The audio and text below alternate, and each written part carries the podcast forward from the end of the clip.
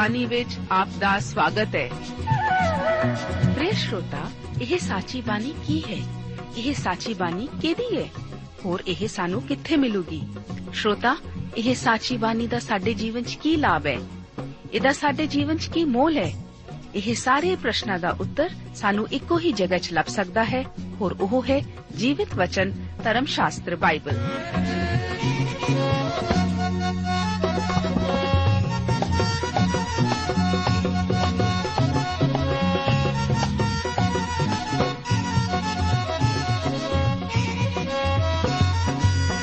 ਧਰਮ ਸ਼ਾਸਤਰ ਬਾਈਬਲ ਉਹੀ ਜੀਵਿਤ ਵਚਨ ਦਾ ਅਸੀਂ ਇਸ ਕਾਰਜਕ੍ਰਮ ਵਿੱਚ ਅਧਿਐਨ ਕਰਾਂਗੇ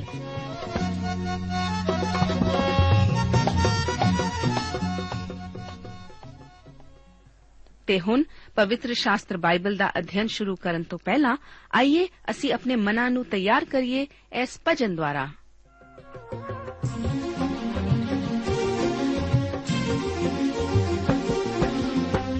ਯਿਸੂ ਜੀ ਦੀ ਗੱਲ ਸਾਰੇ ਜਗ ਤੋਂ ਨਿਆਰੀ ਐ। ਜ਼ਾਲਿਮਾਂ ਨੇ ਫੜੀ ਕੇ ਤੇ ਕਰ ਲਈ ਤਿਆਰੀ ਐ। ਕਲਵਰੀ ਨੂੰ ਚੱਲਿਓ ਕਲਵਰੀ ਨੂੰ ਚੱਲੇ ਪਾਰ ਸੂਲੀ ਦਾ ਜਕਾ ਲਿਆ ਜ਼ਾਲਿਮਾਂ ਨੇ ਲੈ ਲਾ ਵੇਖੋ, ਅੱਗੇ ਅੱਗੇ ਲਾ ਲਿਆ ਜ਼ਾਲਿਮਾਂ ਨੇ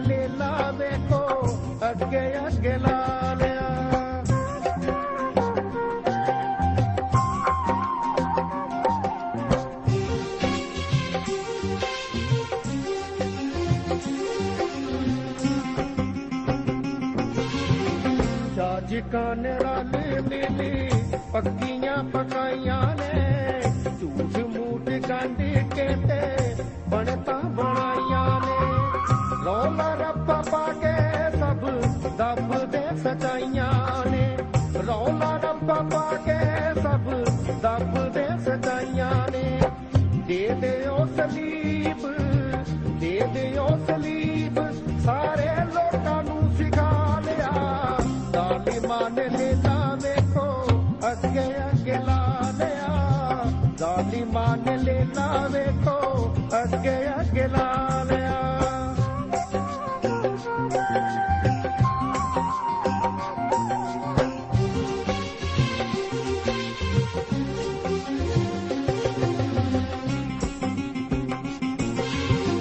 ਕਰਦੇ ਮਖੌਲੀ ਉਹਨੂੰ ਅੱਖੀਆਂ ਨੂੰ ਢੱਕ ਕੇ ਉਹਦੇ ਉੱਤੇ ਮਾਰਦੇ, ਚਪੇੜਾ ਵੱਟ ਵੱਟ ਕੇ। ਦੱਸਦੇ ਭਵਿੱਖ ਬਾਣੀ, ਕਹਿਣ ਹੱਸ ਹੱਸ ਕੇ। ਦੱਸਦੇ ਭਵਿੱਖ ਬਾਣੀ, ਕਹਿਣ ਹੱਸ ਹੱਸ ਕੇ। ਕਿੰਨੇ ਤੈਨੂੰ ਕੁੱਟਿਆ, ਕਿੰਨੇ ਤੈਨੂੰ ਕੁੱਟਿਆ ਤੇ ਕਿੰਨੇ ਤੈਨੂੰ ਮਾਰਿਆ।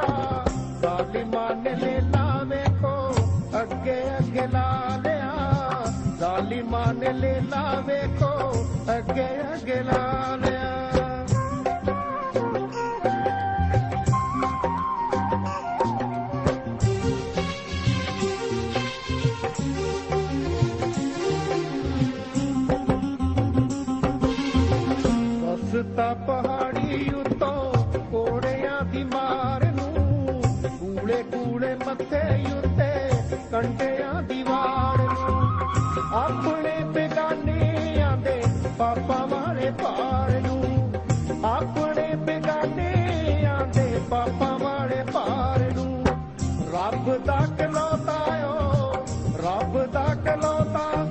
ਮੋਢੇ ਆਪਣੇ ਤੇ ਜਾ ਗਿਆ ਜ਼ਾਲਿਮਾਂ ਨੇ ਲੈਲਾ ਵੇਖੋ, ਅੱਗੇ ਅੱਗੇ ਲਾ ਲਿਆ।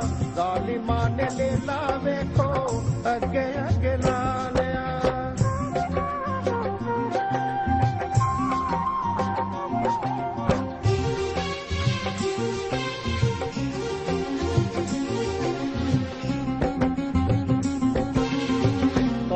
ਦਸ ਪ੍ਰਕਾਸ਼ ਸਜਾ ਕਾਟਿਓ ਨੇ ਪਾਈ ਹੈ। ਕੜ ਕੇ ਸਲੀਬ ਸਾਨੂੰ ਦੇ ਗਿਆ ਰਿਹਾਈ ਹੈ। ਗਿਲ ਖੁਸ਼ੀਪੁਰ ਵਾਲਾ ਦੇਤਾ ਹੈ ਗਵਾਈ ਹੈ। ਗਿਲ ਖੁਸ਼ੀਪੁਰ ਵਾਲਾ ਦੇਤਾ ਹੈ ਗਵਾਈ ਹੈ। ਪਾਪੀਆਂ ਦਾ ਯਾਰਿਓ ਪਾਪੀਆਂ ਦਾ ਯਾਰ, ਤੀਜੇ ਦਿਨ ਸੀ ਅੱਗੇ ਅੱਗੇ ਲਾ ਲਿਆ ਜ਼ਾਲਿਮਾਂ ਨੇ ਲੈਣਾ ਵੇਖੋ, ਅੱਗੇ ਅੱਗੇ ਲਾ ਲਿਆ ਜ਼ਾਲਿਮਾਂ ਨੇ ਲੈਣਾ ਵੇਖੋ, ਅੱਗੇ ਅੱਗੇ ਲਾ ਲਿਆ ਪਵਿੱਤਰ ਧਰਮ ਸ਼ਾਸਤਰ ਬਾਈਬਲ ਦੇ ਵਚਨ ਹਨ ਕਿ ਆਓ ਸਲਾਹ ਕਰੀਏ। ਭਾਵੇਂ ਤੁਹਾਡੇ ਪਾਪ ਕਿਰਮਿਚ ਜਿਹੇ ਹੋਣ, ਉਹ ਬਰਫ਼ ਜਿਹੇ ਚਿੱਟੇ ਹੋ ਜਾਣਗੇ। ਭਾਵੇਂ ਉਹ ਮਜੀਠ ਜਿਹੇ ਲਾਲ ਹੋਣ ਉਹ ਉਨ ਜਿਹੇ ਹੋ ਜਾਣਗੇ।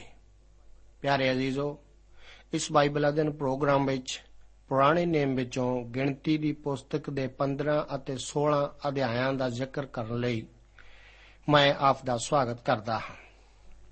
15 ਅਧਿਆਇ ਦਾ ਮੁੱਖ ਵਿਸ਼ਾ ਇਸਰਾਇਲ ਦੇ ਅਵਿਸ਼ਵਾਸ ਦੇ ਕਾਰਨ ਪਰਮੇਸ਼ਵਰ ਦੀਆਂ ਬਰਕਤਾਂ ਵਿੱਚ ਦੇਰੀ ਹੋਣ ਨਾਲ ਸੰਬੰਧਿਤ ਹੈ। ਪਰ ਇਹ ਪਰਮੇਸ਼ਵਰ ਦੇ ਉਦੇਸ਼ ਨੂੰ ਖਤਮ ਨਹੀਂ ਕਰ ਸਕਦਾ।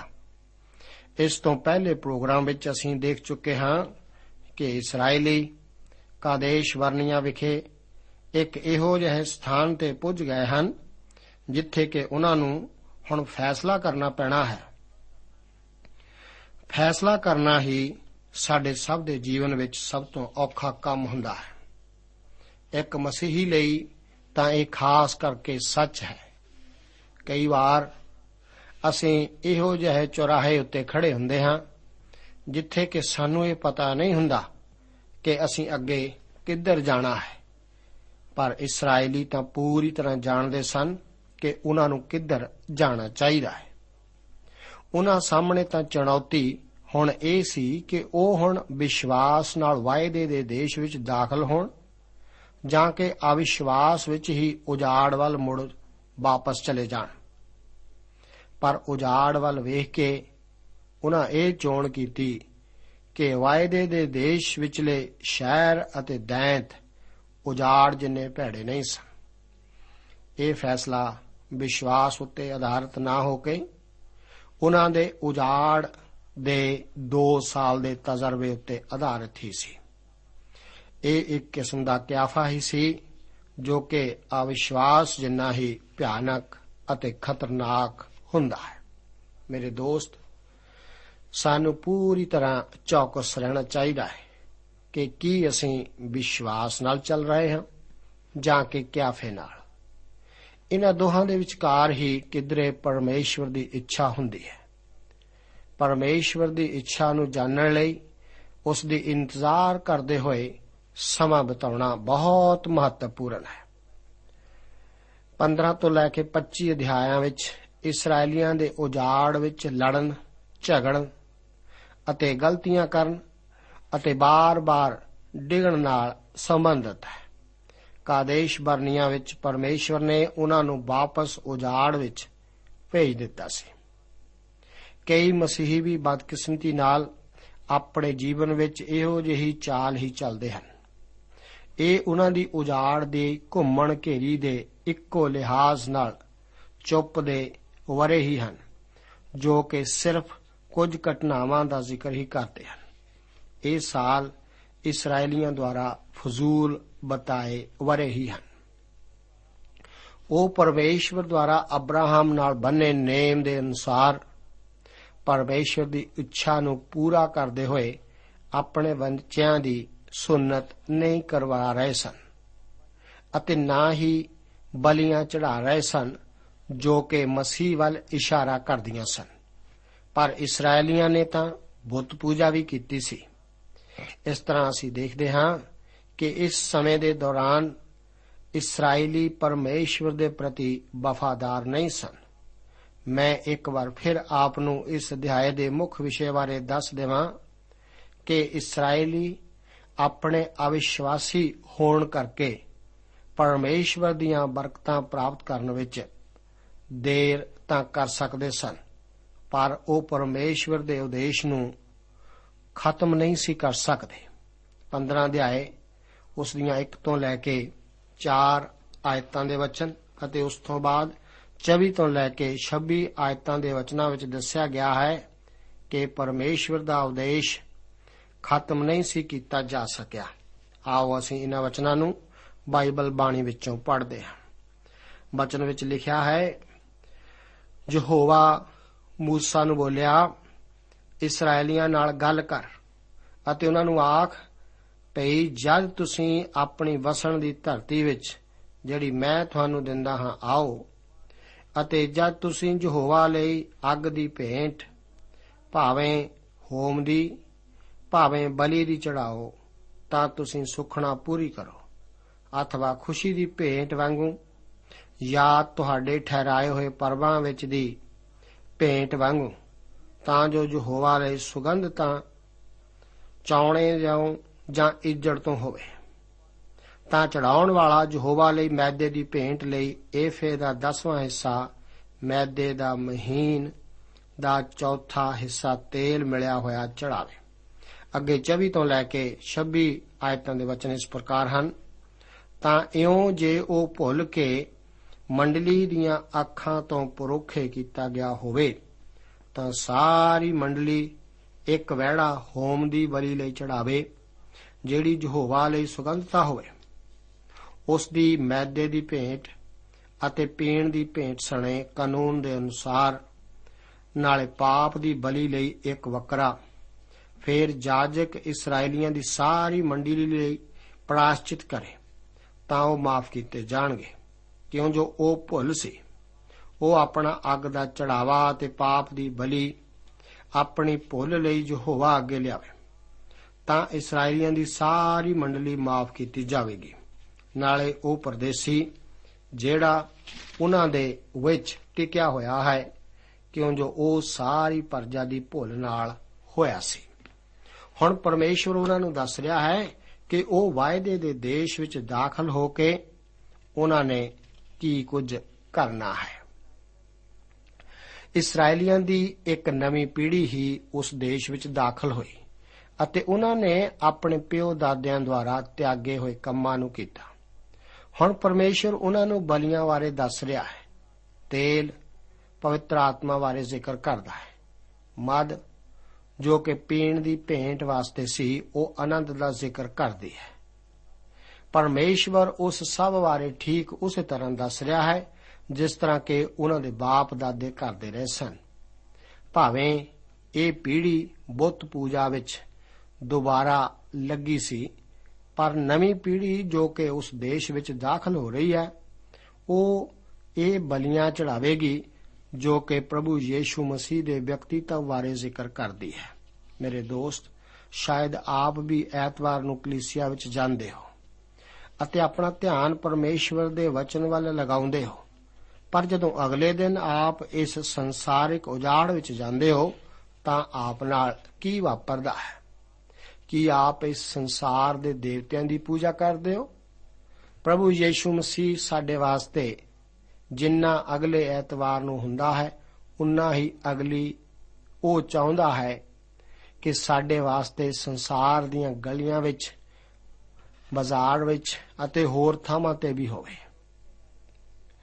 24 ਤੋਂ ਲੈ ਕੇ 26 ਆਇਤਾਂ ਵਿੱਚ ਭੁੱਲ ਕੇ ਕੀਤੇ ਪਾਪ ਲਈ ਦਿੱਤੀ ਜਾਣ ਵਾਲੀ ਬਲੀ ਦਾ ਜ਼ਿਕਰ ਹੈ। ਕਈ ਵਾਰ ਇਸੇ ਤਰ੍ਹਾਂ ਦਾ ਸਵਾਲ ਜੋ ਅਕਸਰ ਬਹਿਸ ਦਾ ਵਿਸ਼ਾ ਬਣ ਜਾਂਦਾ ਹੈ, ਉਹ ਇਹ ਹੈ ਕਿ ਕੀ ਗੈਰ ਜਾਤੀ ਦੇ ਲੋਕ ਜਿਨ੍ਹਾਂ ਨੇ ਕਦੇ ਵੀ ਖੁਸ਼ਖਬਰੀ ਨੂੰ ਨਹੀਂ ਸੁਣਿਆ, ਕੀ ਉਹ ਗਵਾਚ ਚੁੱਕੇ ਹਨ? ਮੈਂ ਆਪ ਨੂੰ ਦੱਸ ਦੇਵਾਂ ਕਿ ਉਹ ਇਸ ਕਰਕੇ ਨਹੀਂ ਗਵਾਚੇ ਹੋਏ ਕਿ ਉਹਨਾਂ ਨੇ ਖੁਸ਼ਖਬਰੀ ਨੂੰ ਨਹੀਂ ਸੁਣਿਆ? ਪਰ ਇਸ ਕਰਕੇ ਕਿਉਂਕਿ ਉਹ ਪਾਪੀ ਹਨ। ਭੁੱਲ ਕੇ ਪਾਪਾਂ ਵਾਸਤੇ ਵੀ ਬਲੀ ਦਿੱਤੀ ਹੀ ਜਾਂਦੀ ਸੀ। ਮੇਰੇ ਦੋਸਤ, ਪਰ ਮਨੁੱਖ ਤਾਂ ਖੁਸ਼ਖਬਰੀ ਨੂੰ ਸੁਣਨ ਤੋਂ ਪਹਿਲਾਂ ਹੀ ਇਸ ਦਾ ਇਨਕਾਰ ਕਰਕੇ ਗਵਾਚੇ ਹੋਏ ਹਨ। ਇਸ ਕਰਕੇ ਹੀ ਉਸ ਖੁਸ਼ਖਬਰੀ ਨੂੰ ਸੁਣਨ ਲਈ ਚਿੰਤਾ ਵੀ ਨਹੀਂ ਸਨ ਕਰਦੇ। ਅੱਗੇ 32 ਤੋਂ ਲੈ ਕੇ 36 ਆਇਤਾਂ ਵਿੱਚ ਸਬਤ ਨੂੰ ਤੋੜਨ ਕਰਕੇ ਮੌਤ ਦੀ ਸਜ਼ਾ ਦਾ ਜ਼ਿਕਰ ਇਸ ਤਰ੍ਹਾਂ ਦੱਸਿਆ ਗਿਆ ਹੈ।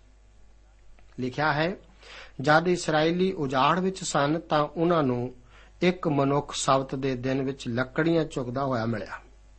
ਤਾਂ ਜਿਨ੍ਹਾਂ ਨੂੰ ਉਹ ਲੱਕੜੀਆਂ ਚੁਗਦਿਆਂ ਮਿਲਿਆ ਸੀ, ਉਹ ਉਸ ਨੂੰ موسی ਹਰੂਨ ਅਤੇ ਸਾਰੀ ਮੰਡਲੀ ਦੇ ਕੋਲ ਲਿਆਏ। ਤਾਂ ਉਹਨਾਂ ਨੇ ਉਸ ਨੂੰ ਬੰਦੀਖਾਨੇ ਵਿੱਚ ਰੱਖਿਆ, ਕਿਉਂ ਜੋ ਅਜੇ ਤੀਕ ਇਹ ਸਫ਼ਾਈ ਨਾਲ ਨਹੀਂ ਦੱਸਿਆ ਗਿਆ ਸੀ ਭਈ ਉਹਦੇ ਨਾਲ ਕੀ ਕੀਤਾ ਜਾਵੇ। ਤਾਂ ਯਹੋਵਾ ਨੇ ਮੂਸਾ ਨੂੰ ਫਰਮਾਇਆ ਕਿ ਉਹ ਮਨੁੱਖ ਜ਼ਰੂਰ ਮਾਰਿਆ ਜਾਵੇ। ਸਾਰੀ ਮੰਡਲੀ ਉਹਨੂੰ ਪੱਥਰਾਂ ਨਾਲ ਡੇਰੇ ਤੋਂ ਬਾਹਰ ਮਾਰੇ। ਸੋ ਸਾਰੀ ਮੰਡਲੀ ਉਹਨੂੰ ਡੇਰੇ ਤੋਂ ਬਾਹਰ ਲੈ ਗਈ ਅਤੇ ਉਹਨੂੰ ਪੱਥਰਾਂ ਨਾਲ ਮਾਰਿਆ ਤਾਂ ਉਹ ਮਰ ਗਿਆ, ਜਿਵੇਂ ਯਹੋਵਾ ਨੇ ਮੂਸਾ ਨੂੰ ਹੁਕਮ ਦਿੱਤਾ ਸੀ। ਇਹ ਤਾਂ ਬਹੁਤ ਸਖਤ ਸਜ਼ਾ ਹੈ। ਪਰ ਇਹ ਇੱਕ ਚੀਜ਼ ਦਾ ਸਾਫ਼-ਸਾਫ਼ ਬਿਆਨ ਜ਼ਰੂਰ ਕਰਦੀ ਹੈ। ਮੌਤ ਦੀ ਸਜ਼ਾ ਦਾ ਹੁਕਮ ਦਸਾਂ ਹੁਕਮਾਂ ਵਿੱਚੋਂ ਕਿਸੇ ਵੀ ਹੁਕਮ ਨੂੰ ਤੋੜਨ ਕਰਕੇ ਦਿੱਤੀ ਜਾਂਦਾ ਸੀ। ਇਸ ਵੱਲ ਧਿਆਨ ਇਸ ਨੂੰ ਸਮਝਣ ਵਾਸਤੇ ਦੇਣਾ ਜ਼ਰੂਰੀ ਹੈ ਕਿ ਪ੍ਰਭੂ ਯੀਸ਼ੂ ਜੀ ਸਾਡੀ ਜਗ੍ਹਾ ਹੀ ਮਰੇ ਸਨ। ਅੱਗੇ 37 ਤੋਂ ਲੈ ਕੇ 41 ਆਇਤਾਂ ਵਿੱਚ ਨੀਲੇ ਫੀਤੀ ਦੀ ਝਾਲਰ ਦੀ ਕਿਨਾਰੀ ਲਾਉਣ ਦਾ ਹੁਕਮ ਇਸرائیਲੀਆਂ ਨੂੰ ਇਸ ਤਰ੍ਹਾਂ ਦਿੱਤਾ ਗਿਆ ਹੈ। ਬਚਨ ਵਿੱਚ ਲਿਖਿਆ ਹੈ, ਯਹੋਵਾ ਨੇ موسی ਨੂੰ ਆਖਿਆ ਇਸرائیਲੀਆਂ ਨਾਲ ਗੱਲ ਕਰ ਅਤੇ ਉਹਨਾਂ ਨੂੰ ਆਖ ਕਿ ਉਹ ਆਪਣੇ ਵਸਤਰ ਦੀ ਕਿਨਾਰੀ ਉੱਤੇ ਝਾਲਰ ਆਪਣੀਆਂ ਪੀੜੀਆਂ ਤੀਕ ਲਾਉਣ ਅਤੇ ਨੀਲਾ ਫੀਤਾ ਹਰ ਕਿਨਾਰੀ ਦੀ ਝਾਲਰ ਉੱਤੇ ਜੜਨ ਅਤੇ ਉਹ ਤੁਹਾਡੇ ਲਈ ਇੱਕ ਝਾਲਰ ਹੋਵੇ ਤਾਂ ਜੋ ਤੁਸੀਂ ਉਹਨੂੰ ਵੇਖ ਕੇ ਯਹੋਵਾ ਦੇ ਸਾਰੇ ਹੁਕਮ ਚੇਤੇ ਰੱਖੋ ਅਤੇ ਉਹਨਾਂ ਦੇ ਅਨੁਸਾਰ ਕੰਮ ਕਰੋ ਅਤੇ ਤੁਸੀਂ ਆਪਣੇ ਮਨਾਂ ਅਤੇ ਅੱਖਾਂ ਦੀ ਲੋਚਨਾ ਅਨੁਸਾਰ ਸ਼ਨਾਲਾ ਨਾ ਕਰੋ, ਜਿਵੇਂ ਤੁਸੀਂ ਕਰਦੇ ਆਏ ਹੋ। ਤਾਂ ਜੋ ਤੁਸੀਂ ਮੇਰੇ ਹੁਕਮ ਚੇਤੇ ਰੱਖੋ ਅਤੇ ਉਹਨਾਂ ਉੱਤੇ ਚੱਲੋ, ਇਉਂ ਤੁਸੀਂ ਆਪਣੇ ਪਰਮੇਸ਼ਵਰ ਲਈ ਪਵਿੱਤਰ ਹੋਵੋ। ਮੈਂ ਯਹੋਵਾ ਤੁਹਾਡਾ ਪਰਮੇਸ਼ਵਰ ਹਾਂ, ਜੋ ਤੁਹਾਨੂੰ ਮਿਸਰ ਦੇਸ਼ ਤੋਂ ਲਿਆਇਆ ਹਾਂ, ਤਾਂ ਜੋ ਮੈਂ ਤੁਹਾਡਾ ਪਰਮੇਸ਼ਵਰ ਹੋਵਾਂ, ਮੈਂ ਯਹੋਵਾ ਤੁਹਾਡਾ ਪਰਮੇਸ਼ਵਰ ਹਾਂ। ਇਹ ਤਾਂ ਬਹੁਤ ਸਖਤ ਸਜ਼ਾ ਹੈ, ਪਰ ਇਹ ਇੱਕ ਚੀਜ਼ ਦਾ ਸਾਫ਼-ਸਾਫ਼ ਬਿਆਨ ਜ਼ਰੂਰ ਕਰਦੀ ਹੈ। ਮੌਤ ਦੀ ਸਜ਼ਾ ਦਾ ਹੁਕਮ 10 ਹੁਕਮਾਂ ਵਿੱਚੋਂ ਕਿਸੇ ਵੀ ਹੁਕਮ ਨੂੰ ਤੋੜਨ ਕਰਕੇ ਦਿੱਤਾ ਗਿਆ ਸੀ। ਇਹ ਜੋ 37 ਤੋਂ ਲੈ ਕੇ 41 ਆਇਤਾਂ ਵਿੱਚ ਨੀਲੇ ਫੀਤੇ ਦੀ ਝਾਲਰ ਦੀ ਕਿਨਾਰੀ ਬਣਾਉਣ ਦਾ ਹੁਕਮ ਇਸرائیਲੀਆਂ ਨੂੰ ਦਿੱਤਾ ਗਿਆ ਸੀ, ਇਹ ਕਿਨਾਰੀ ਜਿਸ ਦਾ ਨੀਲਾ ਸਵਰਗੀ ਰੰਗ ਸੀ ਇਸرائیਲੀਆਂ ਨੂੰ ਇਹ ਯਾਦ ਦਿਲਾਉਂਦਾ ਸੀ ਕਿ ਉਹ ਸੱਚਮੁੱਚ ਪਰਮੇਸ਼ਰ ਦੇ ਲੋਕ ਹਨ ਅਤੇ ਇਸ ਧਰਤੀ ਉੱਤੇ ਰਹਿੰਦਿਆਂ ਹੋਇਆਂ ਉਹਨਾਂ ਨੂੰ ਸਵਰਗ ਦੇ ਯੋਗ ਚਾਲ ਚੱਲਣੀ ਪਵੇਗੀ। ਅੱਜ ਬਹੁਤ ਸਾਰੇ ਵਿਸ਼ਵਾਸੀ ਹਨ ਜਿਨ੍ਹਾਂ ਨੂੰ ਨੀਲੀ ਕਿਨਾਰੀ ਲਗਾ ਕੇ ਰੱਖਣੀ ਚਾਹੀਦੀ ਹੈ, ਤਾਂ ਕਿ ਉਹਨਾਂ ਨੂੰ ਯਾਦ ਕਰਾਇਆ ਜਾ ਸਕੇ ਕਿ ਉਹ ਪਰਮੇਸ਼ਰ ਦੀ ਚੁਣੀ ਹੋਈ ਸੰਤਾਨ ਹਨ ਅਤੇ ਉਹਨਾਂ ਪ੍ਰਭੂ ਯੀਸ਼ੂ ਮਸੀਹ ਵਾਸਤੇ ਜਿਉਣਾ ਹੈ। ਇਸ ਦੇ ਨਾਲ ਹੀ ਅਸੀਂ 16 ਅਧਿਆਇ ਵਿੱਚ ਦਾਖਲ ਹੁੰਦੇ ਹਾਂ।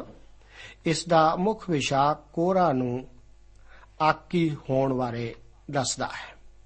ਭਾਵੇਂ ਇਹਨਾਂ ਉਜਾੜ ਦੀ ਯਾਤਰਾ ਦੇ ਦੁੱਖ ਦੇ ਇਹਨਾਂ ਵਰਿਆਂ ਬਾਰੇ ਸਾਨੂੰ ਵਿਸਥਾਰਪੂਰਵਕ ਲਿਖਤ ਦੇ ਰੂਪ ਵਿੱਚ ਨਹੀਂ ਦੱਸਿਆ ਗਿਆ, ਪਰ ਫਿਰ ਵੀ ਕੁਝ ਘਟਨਾਵਾਂ ਦਾ ਵਰਣਨ ਹੈ।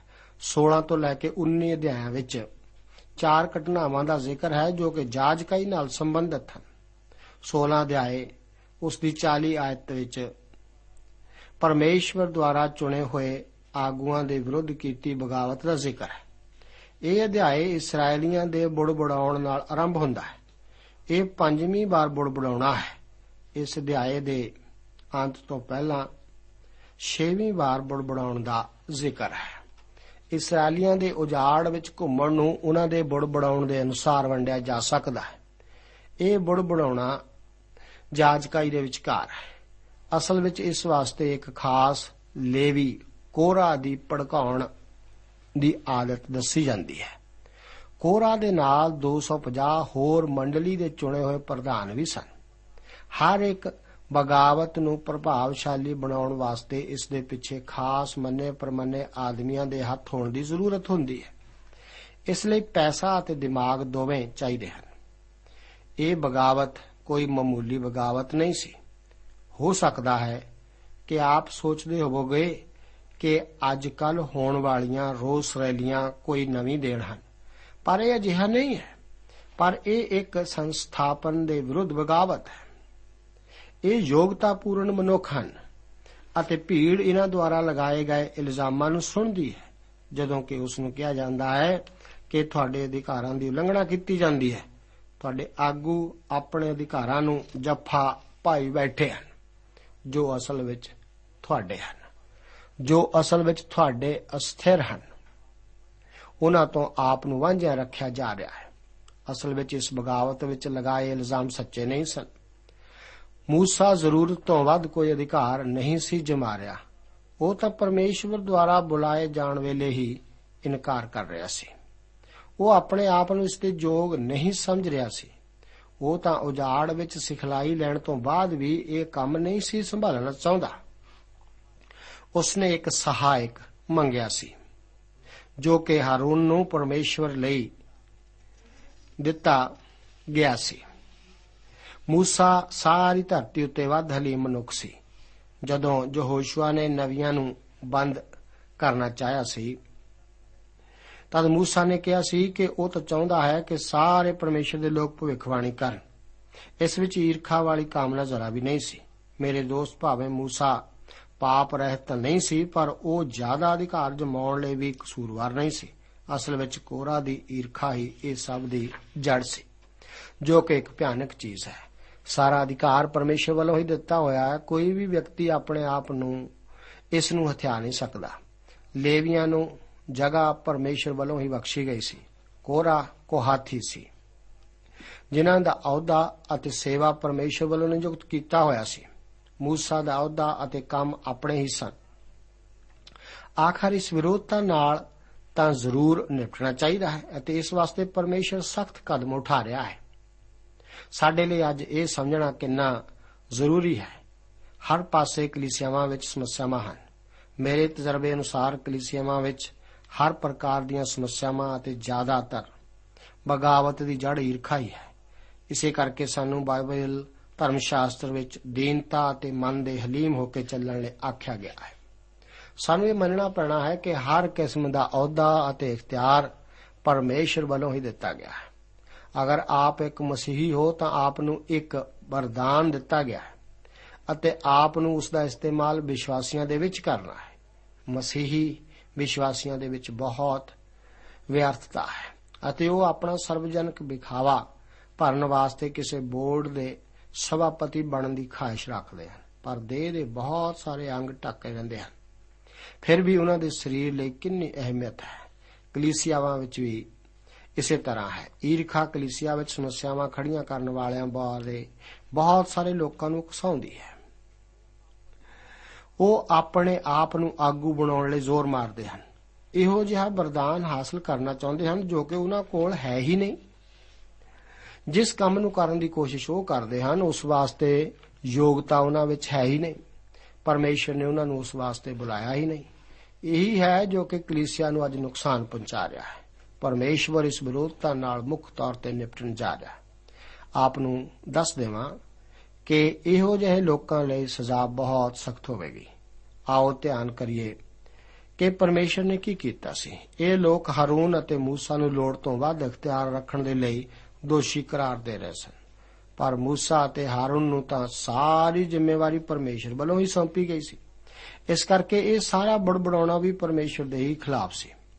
ਉਹਨਾਂ ਦਾ ਮੂਸਾ ਉੱਪਰ ਇਲਜ਼ਾਮ ਲਗਾਉਣਾ ਇਸ ਅਸਲੀਅਤ ਨੂੰ ਅੱਖੋਂ ਓਲੇ ਕਰਦਾ ਹੈ ਕਿ ਜੇਕਰ ਉਹ ਮੂਸਾ ਦੀ ਅਗਵਾਈ ਨੂੰ ਕਾਦੇਸ਼ ਵਰਨੀਆਂ ਵਿਖੇ ਮੰਨ ਲੈਂਦੇ, ਤਾਂ ਹੁਣ ਤੱਕ ਦਾ ਉਹ ਦੁੱਖ ਅਤੇ ਸ਼ਹਿਦ ਦੀਆਂ ਨਦੀਆਂ ਵਗਣ ਵਾਲੇ ਦੇਸ਼ ਵਿੱਚ ਬਸ ਵੀ ਗਏ ਹੁੰਦੇ। ਇਸ ਮਾਮਲੇ ਵਿੱਚ ਆਪ ਵੀ ਇੱਛਾ ਨੂੰ ਪ੍ਰਗਟ ਕਰਨਾ। ਤਾਂ ਪਰਮੇਸ਼ਵਰ ਦੇ ਹੱਥ ਹੀ ਹੈ। ਅਸੀਂ ਦੇਖਦੇ ਹਾਂ ਕਿ ਹਰ ਇੱਕ ਮਨੁੱਖ ਆਪਣੇ ਧੂਪਦਾਨ ਵਿੱਚ ਧੂਪ ਪਾ ਕੇ ਤੰਬੂ ਦੇ ਕੋਲ ਆਉਂਦਾ ਹੈ ਅਤੇ ਹੁਣ ਪਰਮੇਸ਼ਵਰ ਦਾ ਤੇਜ ਪ੍ਰਗਟ ਹੁੰਦਾ ਹੈ। ਅਸੀਂ ਪਹਿਲਾਂ ਵੀ ਦੇਖਿਆ ਹੈ ਕਿ ਹਰ ਪ੍ਰਕਾਰ ਦੇ ਬੁੜ ਬਣਾਉਣ ਦੇ ਵਕਤ ਪਰਮੇਸ਼ਵਰ ਦਾ ਤੇਜ ਪ੍ਰਗਟ ਹੋਇਆ ਹੈ ਅਤੇ ਹੁਣ ਇਸ ਵਿਰੋਧਤਾ ਦੇ ਸਮੇਂ ਵੀ ਉਹ ਪ੍ਰਗਟ ਹੁੰਦਾ ਹੈ। ਪਰ ਮੂਸਾ ਹੁਣ ਫੇਰ ਆਪਣੇ ਲੋਕਾਂ ਲਈ ਸਿਫਾਰਿਸ਼ ਅਤੇ ਬੇਨਤੀ ਕਰਦਾ ਹੈ। ਕਿਸੇ ਇੱਕ ਵਿਅਕਤੀ ਜਾਂ ਵਿਅਕਤੀਆਂ ਦੇ ਸਮੂਹ ਵੱਲੋਂ ਪਰਮੇਸ਼ਵਰ ਅਤੇ ਉਸ ਦੇ ਆਪਣੇ ਨਿਯੁਕਤ ਕੀਤੇ ਆਗੂਆਂ ਦਾ ਹੁਕਮ ਨਾ ਮੰਨਣਾ ਇੱਕ ਭਿਆਨਕ ਚੀਜ਼ ਹੈ। ਉਸ ਦੇ ਲੋਕਾਂ ਨੂੰ ਵੰਡਣਾ ਵੀ ਇਸ ਦੇ ਬਰਾਬਰ ਹੀ ਖਤਰਨਾਕ ਹੈ। ਪਰਮੇਸ਼ਵਰ ਇਸ ਦਾ ਨਿਪਟਾਰਾ ਬੜੀ ਸਖਤ ਸਜ਼ਾ ਨਾਲ ਕਰਦਾ ਹੈ। ਦੇਖੋ ਉਸ ਦਾ ਤਰੀਕਾ ਕਿੰਨਾ ਡਰਾਉਣਾ ਹੈ। ਕਿਉਂਕਿ ਉਹਨਾਂ ਨੇ ਪ੍ਰਭੂ ਦੇ ਲੋਕਾਂ ਨੂੰ ਵੰਡਣ ਦੀ ਕੋਸ਼ਿਸ਼ ਕੀਤੀ। ਪਰ ਉਹ ਤਾਂ ਹੁਣ ਲੋਕਾਂ ਨੂੰ ਕੋਰਾ ਅਤੇ ਉਸ ਦੇ ਸਾਥੀਆਂ ਤੋਂ ਅਲੱਗ ਕਰ ਰਿਹਾ ਹੈ। ਫਿਰ ਧਰਤੀ ਆਪਣਾ ਮੂੰਹ ਖੋਲ ਕੇ ਉਹਨਾਂ ਨੂੰ ਨਿਗਲ ਜਾਂਦੀ ਹੈ। ਗਲਾਤੀਆਂ ਦੀ ਪੁਸਤਕ 6 ਅਧਿਆਇ ਦੀ 7 ਆਇਤ ਦੇ ਵਚਨ ਹਨ, ਧੋਖਾ ਨਾ ਖਾਓ, ਪਰਮੇਸ਼ਵਰ ਠੱਠਿਆਂ ਵਿੱਚ ਨਹੀਂ ਉਡਾਈਦਾ। ਕਿਉਂਕਿ ਜੋ ਕੁਝ ਕੋਈ ਬੀਜਦਾ ਹੈ ਸੋਈ ਵੱਡੇਗਾ ਵੀ। ਯਾਕੂਬ, ਦਾਊਦ ਅਤੇ ਪੌਲਸ ਨਾਲ ਉਸਨੇ ਇਵੇਂ ਹੀ ਕੀਤਾ। ਆਪ ਅਤੇ ਮੇਰੇ ਨਾਲ ਵੀ ਉਹ ਇਵੇਂ ਹੀ ਕਰੇਗਾ। ਇਹ ਸਭ ਸਾਡੇ ਵਾਸਤੇ ਅੱਜ ਇੱਕ ਚੇਤਾਵਨੀ ਹੈ। 16 ਅਧਿਆਏ ਉਸ ਦੀਆਂ 41 ਤੋਂ ਲੈ ਕੇ 50 ਆਇਤਾਂ ਵਿੱਚ ਵੀ ਬੁੜਬੁੜਾਉਣ ਦਾ ਜ਼ਿਕਰ ਇਸ ਤਰ੍ਹਾਂ ਹੈ। ਇਸ ਵਿੱਚ ਲਿਖਿਆ ਹੈ 16 ਅਧਿਆਏ ਉਸ ਦੀਆਂ 41 ਤੋਂ ਲੈ ਕੇ 50 ਆਇਤਾਂ ਦੇ ਵਚਨ ਇਸ ਪ੍ਰਕਾਰ ਹਨ। ਅਗਲੇ ਦਿਨ ਇਸرائیਲੀਆਂ ਦੀ ਸਾਰੀ ਮੰਡਲੀ ਇਹ ਆਖ ਕੇ ਮੂਸਾ ਦੇ ਵਿਰੁੱਧ ਅਤੇ ਹਾਰੂਨ ਦੇ ਵਿਰੁੱਧ ਬੜਬੜਾਉਣ ਲੱਗੀ ਕਿ ਤਾਂ ਯਹੋਵਾ ਦੀ ਪਰਜਾ ਨੂੰ ਮਾਰ ਸੁੱਟਿਆ। ਫਿਰ ਐਉਂ ਹੋਇਆ ਕਿ ਜਦ ਮੰਡਲੀ ਮੂਸਾ ਦੇ ਵਿਰੁੱਧ ਅਤੇ ਹਾਰੂਨ ਦੇ ਵਿਰੁੱਧ ਇਕੱਠੀ ਹੋਈ ਤਾਂ ਉਹਨਾਂ ਨੇ ਮੰਡਲੀ ਦੇ ਤੰਬੂ ਵੱਲ ਨਿਗਾਹ ਮਾਰੀ ਅਤੇ ਵੇਖੋ ਬੱਦਲ ਨੇ ਉਹਨਾਂ ਨੂੰ ਢੱਕ ਲਿਆ ਅਤੇ ਯਹੋਵਾ ਦਾ ਪ੍ਰਤਾਪ ਪ੍ਰਗਟ ਹੋਇਆ। ਤਾਂ ਮੂਸਾ ਅਤੇ ਹਰੂਨ ਮੰਡਲੀ ਦੇ ਤੰਬੂ ਅੱਗੇ ਆਏ। ਫਿਰ ਯਹੋਵਾ ਮੂਸਾ ਨੂੰ ਬੋਲਿਆ, ਇਸ ਮੰਡਲੀ ਵਿੱਚੋਂ ਨਿਕਲ ਜਾਓ ਤਾਂ ਜੋ ਮੈਂ ਉਹਨਾਂ ਨੂੰ ਇੱਕ ਅੱਖ ਦੇ ਫੋਰ ਵਿੱਚ ਭਖ ਲਵਾਂ। ਤਦ ਉਹ ਮੂੰਹ ਦੇ ਭਾਰ ਡਿਗੇ ਅਤੇ ਮੂਸਾ ਨੇ ਹਰੂਨ ਨੂੰ ਆਖਿਆ, ਆਪਣਾ ਧੂਪਦਾਨ ਲੈ ਕੇ ਉਸ ਉੱਤੇ ਜਗਵੇਦੀ ਦੀ ਅੱਗ ਪਾਓ ਅਤੇ ਧੂਪ ਪਾ ਕੇ ਛੇਤੀ ਨਾਲ ਮੰਡਲੀ ਕੋਲ ਲੈ ਜਾ ਅਤੇ ਉਹਨਾਂ ਲਈ ਪ੍ਰਸ਼ਚਿਤ ਕਰ ਕਿਉਂ ਜੋ ਯਹੋਵਾ ਵੱਲੋਂ ਕ੍ਰੋਧ ਨਿਕਲਿਆ ਤੇ ਬਵਾ ਤੁਰ ਪਈ ਹੈ? ਤਾਂ ਹਰੂਨ ਉਹ ਲੈ ਕੇ ਜਿਵੇਂ ਮੂਸਾ ਬੋਲਿਆ, ਸਭਾ ਵਿੱਚ ਨੱਠ ਕੇ ਗਿਆ ਤੇ ਵੇਖੋ ਪਰਜਾ ਵਿੱਚ ਬਵਾ ਪਈ ਹੋਈ ਸੀ ਅਤੇ ਧੂਪ ਪਾ ਕੇ ਪਰਜਾ ਲਈ ਪ੍ਰਾਸ਼ਚਿਤ ਕੀਤਾ। ਅਤੇ ਉਹ ਮੋਇਆ ਅਤੇ ਜਿਉਂਦਿਆਂ ਦੇ ਵਿਚਕਾਰ ਖਲੋਤਾ ਸੀ ਤਾਂ ਬਵਾ ਰੁਕ ਗਈ। ਜਿਹੜੇ ਬਵਾ ਨਾਲ ਮਰੇ ਉਹ 14700 ਸਨ। ਉਹਨਾਂ ਨੂੰ ਛੱਡ ਕੇ ਜਿਹੜੇ ਕੋਰਾ ਦੀ ਗੱਲ ਦੇ ਕਾਰਨ ਮਰੇ।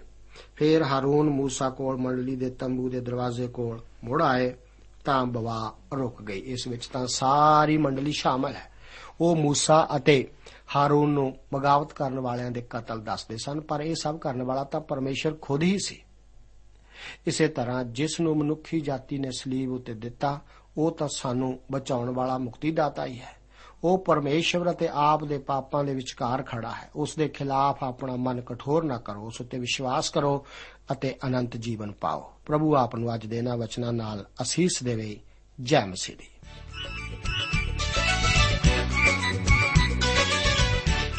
ਦੋਸਤੋ, ਸਾਨੂੰ ਉਮੀਦ ਹੈ ਕਿ ਇਹ ਕਾਰਜਕ੍ਰਮ ਤੁਹਾਨੂੰ ਪਸੰਦ ਆਇਆ ਹੋਵੇਗਾ ਤੇ ਇਹ ਕਾਰਜਕ੍ਰਮ ਸੁਣ ਕੇ ਤੁਹਾਨੂੰ ਬਰਕਤਾਂ ਮਿਲੀਆਂ ਹੋਣਗੀਆਂ। ਜੇ ਤੁਸੀਂ ਇਹ ਕਾਰਜਕ੍ਰਮ ਦੇ ਬਾਰੇ ਕੁਝ ਪੁੱਛਣਾ ਚਾਹੁੰਦੇ ਹੋ, ਤੇ ਸਾਨੂੰ ਇਸ ਪਤੇ ਤੇ ਲਿਖੋ। Program Sachi Bani, post box number 1715 sector 36 Chandigarh 160036 ਪਤਾ ਇੱਕ ਵਾਰ ਫੇਰ ਸੁਣ ਲਓ program Sachi Bani post box number 1715 sector 36 Chandigarh 160036 ਸਾਡਾ ਈਮੇਲ ਪਤਾ ਹੈ punjabi.ttb@twr.in ਪਤਾ ਇੱਕ ਵਾਰ ਫੇਰ ਸੁਣ ਲਓ punjabi.ttb@twr.in ਹੁਣ ਸਾਡੇ ਪ੍ਰੋਗਰਾਮ ਦਾ ਸਮੇਂ ਸਮਾਪਤ ਹੁੰਦਾ ਹੈ। ਉਮੀਦ ਹੈ ਅਗਲੇ ਪ੍ਰੋਗਰਾਮ ਵਿੱਚ ਤੁਹਾਡੇ ਨਾਲ ਫੇਰ ਪੇਂਟ ਹੋਏਗੀ। ਰੱਬ ਤੁਹਾਨੂੰ ਬਰਕਤ ਦੇ।